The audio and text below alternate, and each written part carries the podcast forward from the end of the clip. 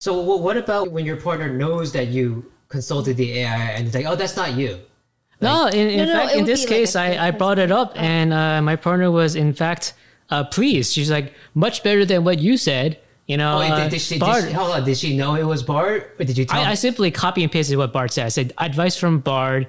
Here are some things you can say to your partner. I understand that you're upset. Okay, so you told her. Yeah, I said the first one. I understand that you're upset, which is the acknowledgement piece, because I went on vacation and am spending money on a pricey lunch. Acknowledgement.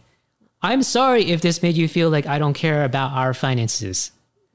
Secondly, I know that we don't spend on pricey dinners at home, but I want to do something special for myself while I'm on vacation.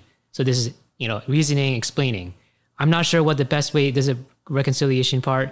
I'm not sure what the best way to handle our finances, but I'm willing to talk about it when I get home.